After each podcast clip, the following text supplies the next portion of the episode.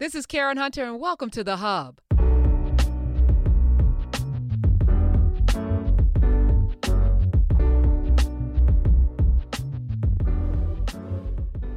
Welcome back to another classroom setting with Dr. Carr. We're in class with Carr. Subscribe, subscribe, subscribe. Thank you. Like, thumbs up, and all of that good stuff.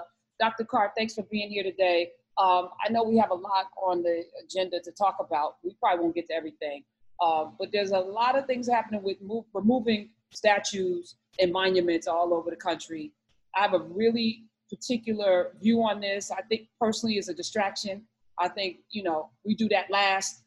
That's window dressing. Those are flowers. The foundation needs to be shored up. We have a crack and a crumbling foundation. Let's shore that up before we start talking about outside paint and put flowers up.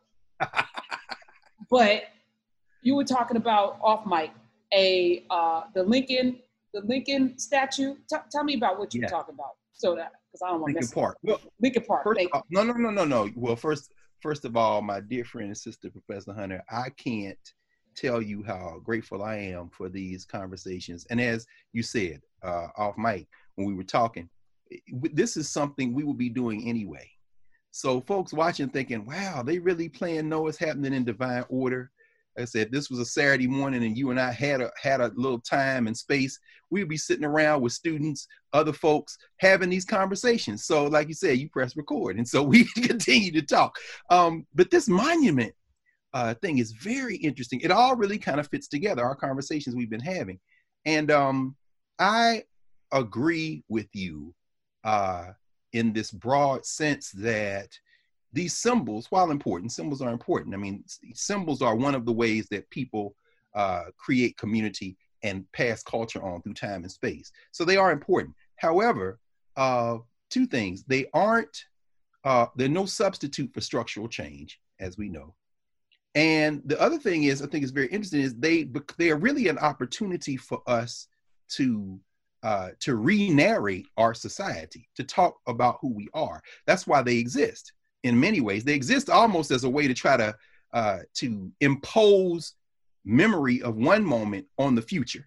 Let me put this down so that when I'm dead and dust, you will still march to my drum beat. So when you see these statues, you see these symbols, you know, I'm gone, but I'm here. So you keep walking around. In fact, in fact, Washington D.C., which is really in many ways Washington D.C. is a is a shrine city. You know, I, I lived in Philadelphia for 17 years, and so when uh, I would tell students all the time, uh, the last 10 years of that, I was working at Howard. I would get up and take the train or drive to DC because I just love Philadelphia. I love working with the students there, my students, and yeah, I loved working at Howard too. But I didn't want to leave my people in Philly. Philly kind of got on me. It's like an adopted home in many ways. So I would tell them, I said, you know exactly jawn. I mean the Philly, look if, if if the africans of philadelphia did nothing else but to contribute the word jawn to the lexicon i mean this is a word that can be used a noun a verb an adverb adjective it's all parts of speech. So so i would tell students i say every morning i get up in the city where they made up america and i take the train to the city they made up for america. So i mean in other words Philadelphia is where they basically came together at the old Pennsylvania State House and created what we know now as the United States of America, Declaration of Independence, Constitutional Convention, this kind of thing. But Washington, D.C., they drug it out of a swamp in Northern Virginia and Maryland. And of course, shout out to Eleanor Holmes Norton and all the crew who, if anybody gets a chance to watch that debate they had on Friday mm. uh, about making D.C. the 51st state, and you saw the White Nationalist Party member after member get up and throw these artificial uh, road, roadblocks. And then, of course, on the Senate side, Tom Cotton. I said, I love the name Tom Cotton, Senator Tom Cotton, because he would fit perfectly in Martin Delany's Blake or Harriet Beecher Stowe's Uncle Tom's Cabin. Even his name, his look, dude, yes. you were born out of time. You should have been a, you should have been an antebellum, you know, paddle You know what I'm saying? But when he gets up and says, if you make DC a state, I mean, you know, would you, would you trust a, a, state to marry and bury. I'm, oh man, say it with your chest, as small as it is, bird chest, but say it with your chest, Tom. Say it with your chin if we can find one for you. But I mean, you know, say it, man, say it, get it out. But the point is that Washington, D.C. was a compromise. And one of the ways that D.C. could get uh, uh, uh, elected officials in Congress would be to retrocede into Maryland because Maryland ceded, you know, the territory, part of the territory. But of course, Maryland would have to agree. Ellen, Eleanor Holmes Norton brought that up yesterday. But I'm bringing that all up in the context of Lincoln Park and the monument because we have to think about the fact that when they drew that perfect diamond out of Virginia and Maryland, that and then they surveyed it, Pierre, Pierre L'Enfant, of course, assisted by, among others, Benjamin Banneker. And when L'Enfant goes back to Paris or when it goes back to France, Banneker finishes the job. When they lay it out as a perfect diamond, but then Virginia takes this little corner back. That's why it's a broken, broken diamond now. But it was designed as an idea. This is the district. Even naming it Columbia, again, a gesture toward Christopher Columbus, is making up an artificial memory for the society. They made up the society for America. And when you look at the statues in Washington, D.C., when you look at the boulevards that were laid out by L'Enfant, laid out by Banneker, laid out by the team, they are very deliberate. The meridian that, that bisects the city, 16th Street, which leads dead ends in the, into the, uh, the so-called White House. You see that go all the way out and then up into Maryland. It's, a, it, it's, it's really an exercise in geometry. You know, some of my friends. Well, it's a Masonic. It's a Masonic. All of That's right. Degree Go ahead now. That's exactly right. Because no, you know it. You know what I'm saying? Because when you see the White House, when you keep going up 16th Street, you pass by the Masonic Lodge. The Shrine Lodge is right there with the steps, all 33. Everything is there. That's exactly right. And so when you go around a circle, DuPont Circle, Lincoln Circle, Seward Square, when you go around these circles and squares in Washington where the statues are, you're literally almost involved in a kind of rite of remembrance. You're making circles mm. around these statues. You're making circles around these figures. So when you put a park or a statue in Washington, D.C., you're saying in this shrine city, we're going to erect other shrines to cement these figures we pick in memory. So when people start tearing these statues down in a kind of to the outside looking indiscriminate manner, they're declaring war on American memory and the idea of some people. Mm. I mean, they, mm. they they pull down Albert Pike. Let's you see, you mentioned Mason. So here's a guy, Confederate guy, uh, military guy in the Confederacy, who is also considered one of the architects of American Freemasonry, Scottish Rite Freemasonry, Albert Park. I mean, there's a lot of people probably, you know, I'm, I'm sure you heard it many times. Certainly, growing up in Jersey, I know, you know, I got a copy of Morals and Dogma around here somewhere. I mean, many people watching this got a copy of Morals and Dogma, Albert Pike. They don't know he was a stone cold racist, Confederate racist, but, but they pulled his statue down. Then they tried to get Andrew Jackson, which is the, you can spit from the porch of the White House and hit Andrew Jackson right there in Lafayette Square Park. So it's like, let's get Andrew Jackson say, you can't have Andrew Jackson. And then Trump says, well, next thing, what about George Washington? And he says, statues of Jesus yeah, I don't know. I couldn't get all statues of Jesus because those are everywhere. I mean, in the churches, the stained right. glass. But but what he's talking about is an attack on a version of the past that is used to frame the present and the future. So let's talk about Abraham Lincoln for a minute. Abe Lincoln, there's a statue of Abraham Lincoln, the first public statue actually erected, uh, erected for Abraham Lincoln after he was assassinated, 11 years after he was assassinated. It was erected in a place called Lincoln Park. It's the Emancipation Statue and it uh, stone's throw from the White House. That park, Lincoln Park, was the first public land named for Abraham Lincoln after he passed away.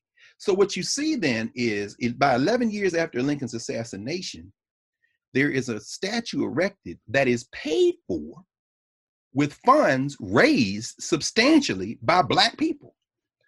So wow. black people raised money for this uh, this statue. Now here's here's a New York connection. A lot of New Yorkers may know this, may not know this. Most people around the country don't. Um, there was a brother who was the dean of Howard Law School for a time, Richard Greener, out of South Carolina. Richard Greener had a daughter named uh, Belle, uh, who changed her name to Belle da Costa Greene because the family split up. Richard Greener moved to New York. Belle moved to New York. Belle, and she's a fascinating figure. And we had to talk about her another time. She was a. She was J.P. Morgan's librarian. The J.P. Morgan Museum and Library she built that. She was the chief librarian. Oh, it's a whole story behind it. We had to talk about Belle da Costa oh Greene. But, her, but her daddy, Richard Greener, was on the committee that raised the money, including substantial donations from Black people, small donations from many Black people to fund Grant's tomb. So when people look at Grant's tomb and they wow. say, "Oh, where did it come from?" Well, it was a brother and a bunch of white dudes, and then a lot of money from black people. And black people said, look, like Grant, don't like Grant. He was the general on the winning side. We not slaves no more. I got five on it. And black people don't feel Grant's tomb. you know what I'm saying? So, so I, am talking about this in the context of Lincoln's tomb, uh, Lincoln's statue, because we don't mistake a statue for liking everything the person the statue represents did. And in the case of Lincoln statue, in fact, uh, uh, in fact, uh, this is the guy. Of course, this is Douglass. This is of course uh-huh. Fred Douglass. This, this is volume four. This is oh. volume four. Freddie Douglass's papers. In Freddie Douglass's papers, Frederick Douglass, when the statue is uh, erected, Fred Douglass gives a speech. In fact, he gives the keynote speech. So people now want to pull down Lincoln's statue in uh, the Emancipation Statue of Abraham Lincoln in Lincoln Square. Okay, Lincoln Park, rather. The oration in memory of Abraham Lincoln he gives on April 14th, 1876. Now I could read it out of volume four of uh, Philip Foner's Life and Writings of Frederick Douglass and uh, John Blassingame, good brother, uh, who is an ancestor now. He edited the Frederick Douglass papers with, uh, out of Yale University. But I prefer this book. This is a book that was actually published locally called Abraham Lincoln and the End of Slavery in the District of Columbia. I'm gonna show you because there's the statue. Mm. And it, and I think the problem with that statue is that I think there's a person in bondage at his knee, at his feet. That's right. And they, and and it just the the image of that, you know, probably disturbs people's souls. I love it. That is exactly right. And there it is, Karen. There it is, Professor Hunter. You have nailed it right there. This isn't 1874. This is 2020.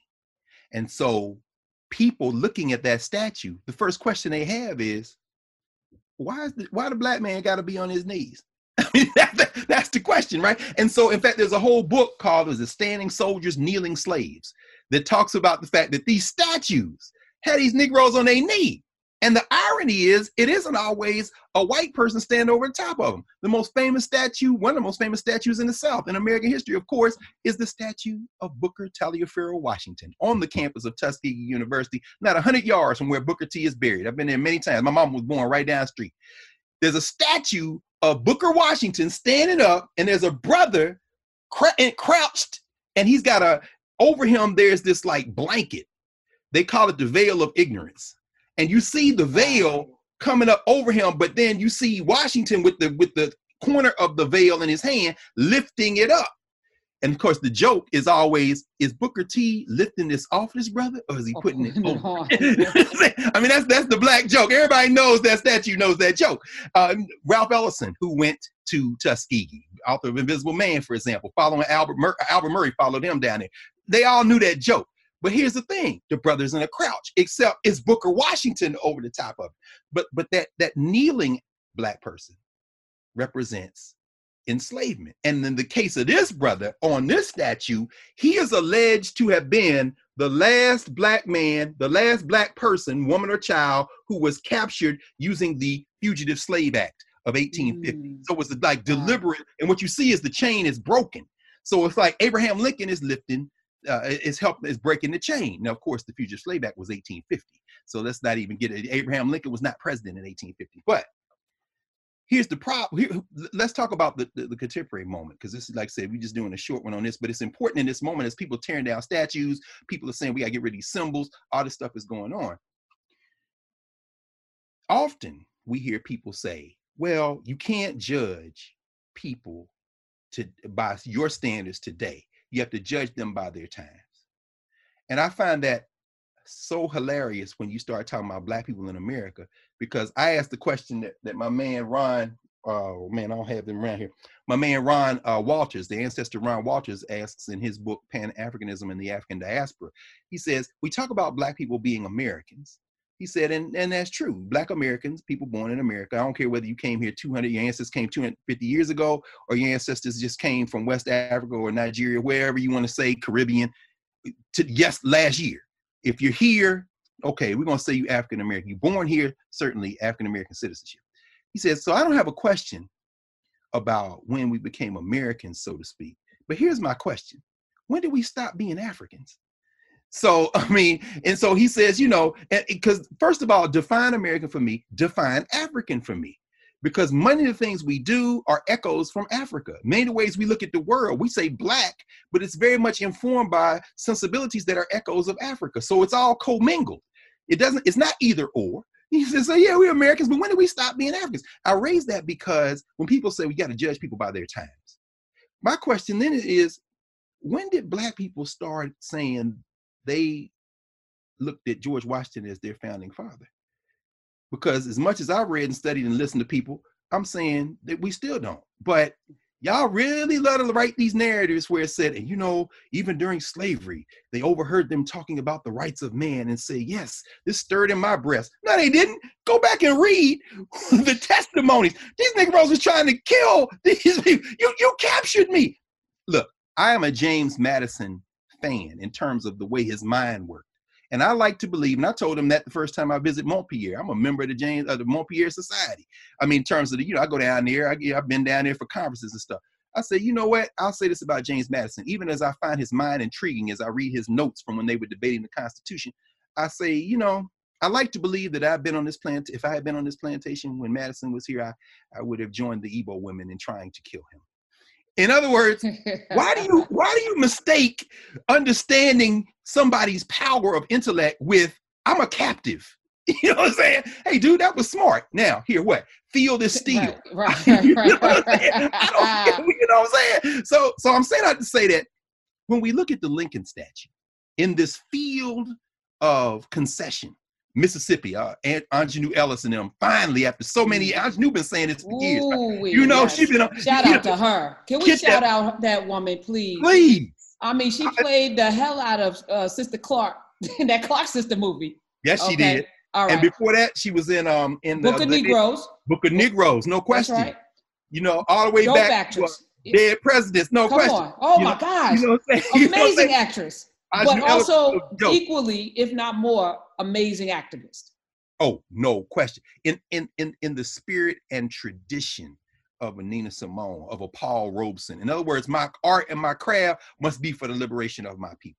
So yeah, much respect to Aunjanue Ellis. And all these years she's been saying this. And you know, Chokwe uh, Antar Lumumba, good brother, whose father was the mayor of Jackson. His sister went to Howard Law School, good sister. They are really now, we're gonna get this flag now we're about to get this flag. So the, you know, the Confederate flag is in the Mississippi State flag. She, she like, she like, this got to go. So in this moment when these things are all being renegotiated, now it's overflowed from the Confederates. It's overflowed to let's rethink everything. Whoa, whoa, that's a rope on Andrew Jackson? Hell yeah, the Indian killer. Do y'all remember the Indian Removal Act? This is for the Native Americans too. Wait, but he was the president. Yeah, but this is 2020. What the hell? Wait, hey, hey, Abe Lincoln. Hey man, why is that brother? Ne- hey man, get a rope. Whoa, wait, wait, wait, what are y'all doing? We're, this is really about renegotiating the idea of America. And Vincent Harding said something many years ago, uh, brother, brother Harding, who was at Spelman for years first directed the Martin Luther King Center after Dr. King was killed at Mrs. King's personal request. Then he goes to found something called the Institute of the Black World. He is the one who helped draft Dr. King's Why I Oppose the War in Vietnam speech. Vincent Harding, lifelong Quaker, pacifist, uh, a New Yorker from the Caribbean who raised in New York. Vincent Harding would always say that every generation has to write the history anew. So these statues can't just sit there without being engaged. But the beautiful thing together, let me draw it together. The beautiful thing about the Lincoln statue is we don't have to guess as to what Black people were thinking when the Lincoln statue was erected because Black people helped pay for the statue, but they had no say in designing the statue. Mm. So when they saw the statue, they was like, Come really? on. Come on. you know, and people say, well, how can you say that? How do you know what they were thinking? Let's just pick one very significant black person from that period. Frederick Douglass, because we have his speech. They get there, they're going to unveil the statue, April 19, 1876. Douglass gets up to give what is known as the oration, because you know Frederick Douglass. In my mind, when you look at Abraham Lincoln, and you know people love to talk quote the second inaugural, when you come to the Lincoln Memorial, which of course, if you know anything about Egyptian history, is based on the Egyptian temples. All of it is that he's sitting there in the temple. I said, how you know? Because I've been to Egypt about a dozen times. I'm telling you right there where that came from. The reflecting pool, the Washington monument, all that stuff. I'll take you right to the reflecting pool at Apet Isut that they call Which is the foundation of the Masons anyway. All of the all-seeing eye and all the such and thus all of it all of it so when people say well i always want to talk about africa and you want to talk about egypt? Yeah because you walk around in it every day and think this is something else. We did all of it but yes right. So lincoln when you go into lincoln memorial he's sitting there and you look up on the wall and you see a long quote from the second inaugural. The second inaugural is where he starts talking about the fact that look if this any if god is just He's gonna draw out this blood lash by lash for all these centuries we have had these people enslaved. And so that's how it's that's used to frame the idea of Lincoln as an abolitionist. But if you erased every speech from that period and only kept one, I would say you keep Frederick Douglass's speech at the dedication of the Lincoln Memorial uh, of the Lincoln statue, because Douglass reads Lincoln like a book. He gives him credit where credit is due, and he destroys him where he needs to be destroyed. And he says, I'm and he's sitting here looking at this statue, and the accounts we have from the period say he, like other black people, didn't like the statue. Like, really? This is what we're doing now? No problem. No problem. I got this. Cause see, I'm speaking at the I'm at the dedication, no problem. So when he when he gets up, we won't go through the whole thing. I encourage people to get it. You can get it anywhere. It's around on the internet, so it's no problem. I just like having the book as we talked about because when they turn the computers off, I'm still gonna be able to work. So so he gets up, and I love what he does. He's like, "We're all here." I love that we're all here. He names the people who are here. He says, We're here with members of the House of Representatives, the President of the Supreme Court, and the Chief Justice of the United States. He talks about all the people. He leaves one person out. This is 1876. Who, who, who do you think we would all say is the most important politician in the United States of America at any given moment? The president. Exactly. On that dais is Ulysses S. Grant. Douglass opens the speech with shade. he names everybody on the dais, never mentions Grant, who's sitting behind him the whole time. Why? Because it's 1876. And what are we about to see the end of? Reconstruction. Mm-hmm. Whole thing was wait a minute, because they were in a debate at this point. They were like, reconciliation. That's what Grant is pushing reelection campaign. It's about reconciliation. Yeah, we defeated the South. I was the general, remember? And guess what? It's time to make up. Douglass is like, whoa, well, what about reconstruction? I get redemption, but redemption mean we not in it. How you gonna shake hands with these cats? You just trying to kill them. Yes, but we're all in the union now. Yeah, yeah, and we in the union too. Remember, four million of us. So Douglass is already looking like Grant. You getting ready to to sell us out? Grant pushing back like, hey man, 1870. Do you have you forgotten? We started the Department of Justice. We got the Ku Klux Klan Act. We put the Klan on trial in South Carolina. Douglass like, yeah, yeah. Well, I'm supposed to ask, you're supposed to like, thank you for that. We we freed ourselves. Now let's be clear. These are no acts of charity. So you're talking about reconciliation with the South? Do you understand what that could mean? Eh, no, don't do that. And in fact, the thing is so deep. Anyway, we'll talk about that another day because the idea then is that this, the North even begins importing some of the Southern ways, some of the Southern attitudes. Yes. So Douglass is on the D. It's like, okay, I'm gonna name all these people, but I ain't gonna talk about you yet, Grant, because me and you, I don't know. Little, and then of course we know after what happens next is they really get betrayed in the election that year. Hayes comes in, the federal troops, the last of them are pulled out of the South, and that's when Jim Crow begins to really take off. So Douglass is aware. So he says, okay, me, but I'm here to talk about Lincoln. So what does he do? My man, Douglass says Lincoln was preeminently the white man's president, entirely devoted to the welfare of white men. He was ready and willing at any time during the first years of his administration to deny, postpone, and sacrifice the, sacrifice the rights of humanity in the colored people to promote the welfare of the white people of this country. Then he goes on and he lists all the things that Lincoln did not do, all the things he didn't do. And then he says, by the time he gets to that, he, he starts with and this is fascinating. Missouri, when General Fremont came uh, in the early days of the Civil War, got to Missouri, winning battles, he told the Africans in Missouri, "Y'all free." Lincoln rescinds the order. And he names it there. He says, you know, when he revoked the proclamation of General Fremont, when he refused to remove the popular commander of the Army of the Potomac in the days of his inaction and defeat, that was uh, McClellan. We could talk about that another day. Who was more zealous in his efforts to protect slavery than to suppress rebellion? When we all saw this and more, we were at times grieved. He's like, we looking at this guy like, what are you doing? In fact, there's a great song uh, that they sang during the period. Richie Havens remade it. It's called "Give Us a Flag," and uh, what does he say? Fremont told us how the war, when the war had just begun, how to save the Union, the way it should be won.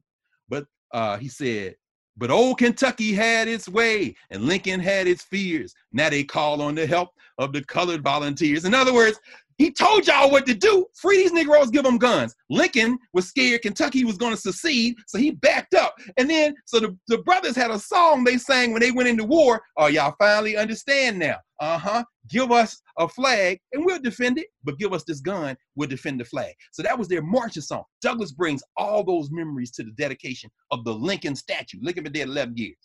Then he turns and he says, But you know what? Here's the stuff he did do. He said he recognized Haiti.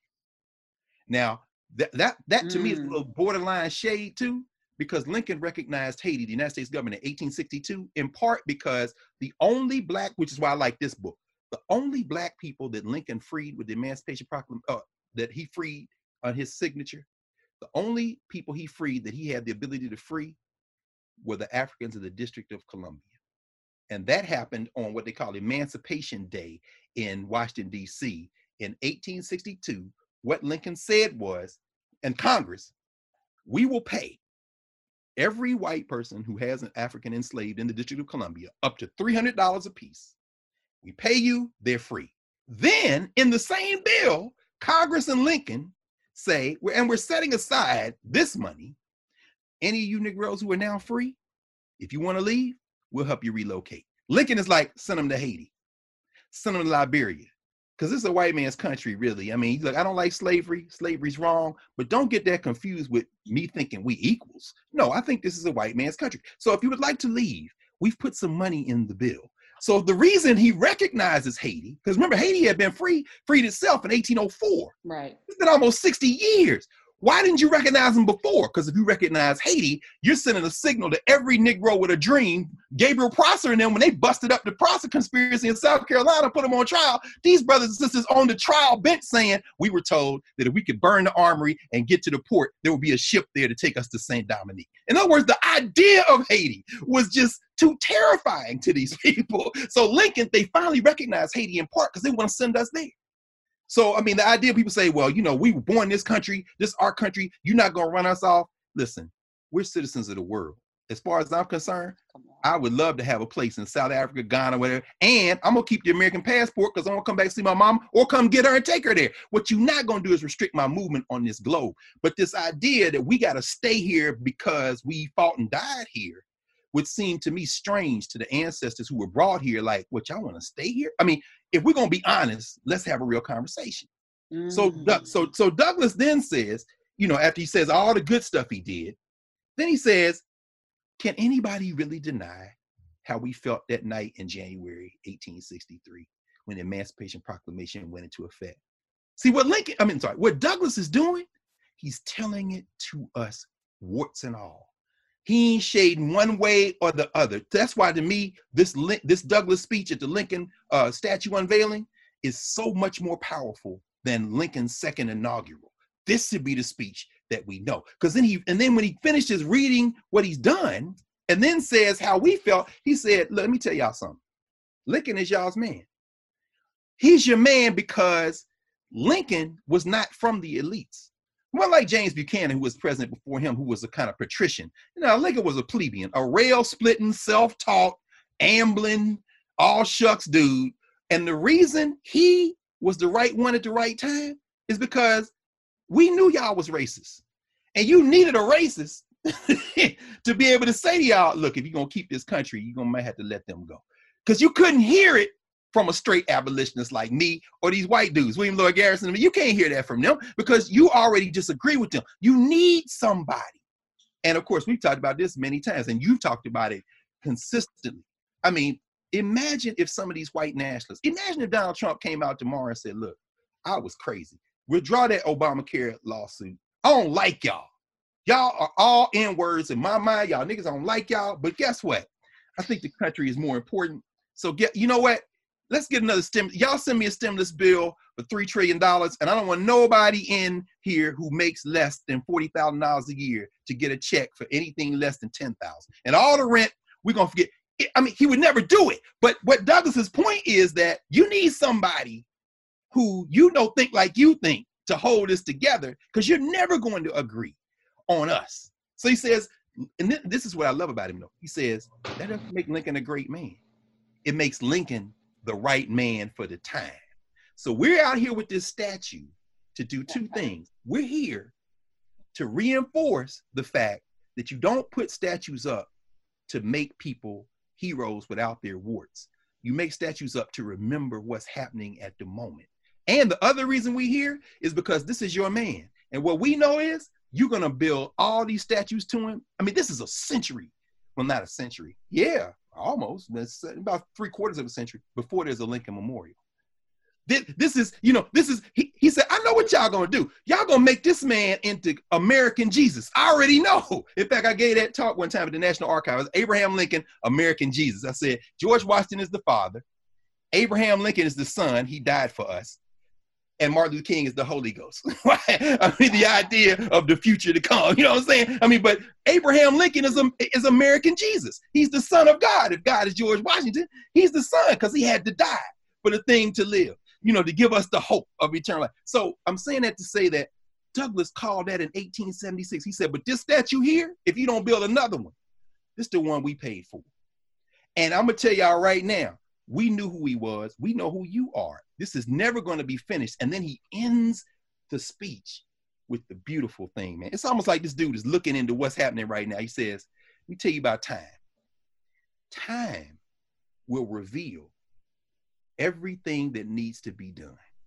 So this statue is for today, but in time, we will be able to relook at everything. It's almost like it's I'm wondering what Fred Douglass would do today if would he be out there looking at them with these ropes around his statue, or would he be looking at them now with the National Guard out there guarding the statue? Would he be saying, you know what?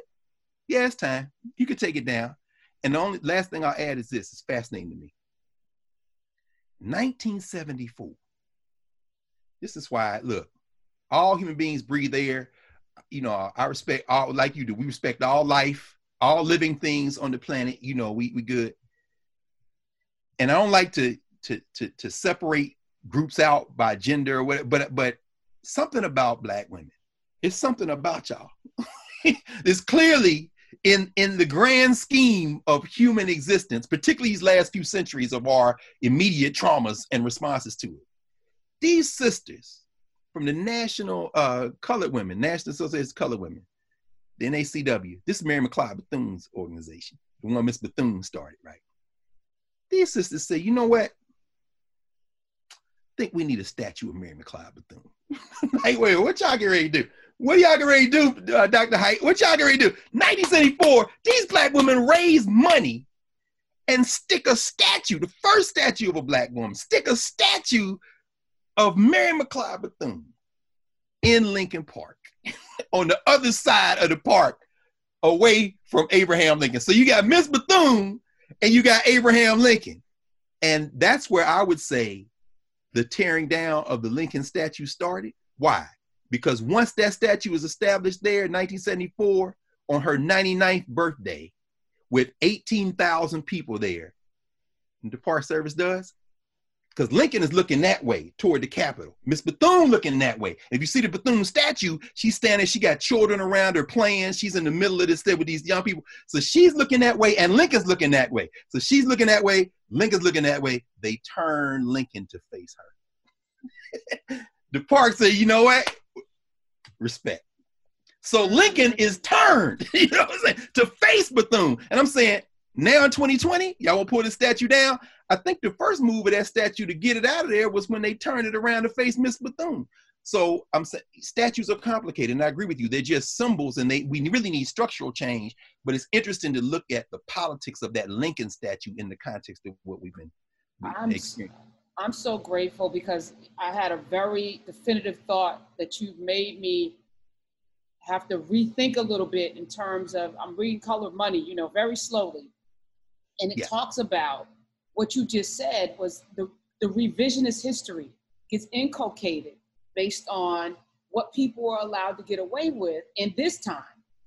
When we close our eyes, all they'll remember are these statues and these flags and the and what's written in these books, which is why it's so important that we write our own stories and make sure when you were talking about Lerone Bennett, that we publish through lenses that look like our lenses and that the people who are putting these these works out into the into the diaspora that they have a pure soul as it relates to black people and we have to ensure that that's part of the work That's part of the work. And a- a- as is this. Now folks know. That's right. If they uh, took them all down, we could start from scratch. Who I knows? love. I love it. I love it. Oh man, you just got man. There's got to be enough time in the in the in the history for us to do all of these things. But let me just thank you for doing Thank this today, brother. I we weren't going to talk about this today either. Look, it's But- all. It's, it's, I Well, love well, it. Mr. Farrakhan, well, not Mr. Farrakhan, Elijah Muhammad used to say this, Honorable Elijah, time dictates agenda. You keep it going five days a week on Sirius, and then you come and work the week, teach a class on Saturday morning. You teach a class. It was time. Well, Right. no, we together on that. So yeah, time dictated the agenda. Uh, well, let me thank you again and thank everybody for watching in class with Dr. Greg Carr, in class with Carr. Uh, hit the like button, subscribe, subscribe, subscribe. Brother, I will see you next week. I love you. Yeah, love you too. Uh, yeah, and I love the people watching too. Thank y'all.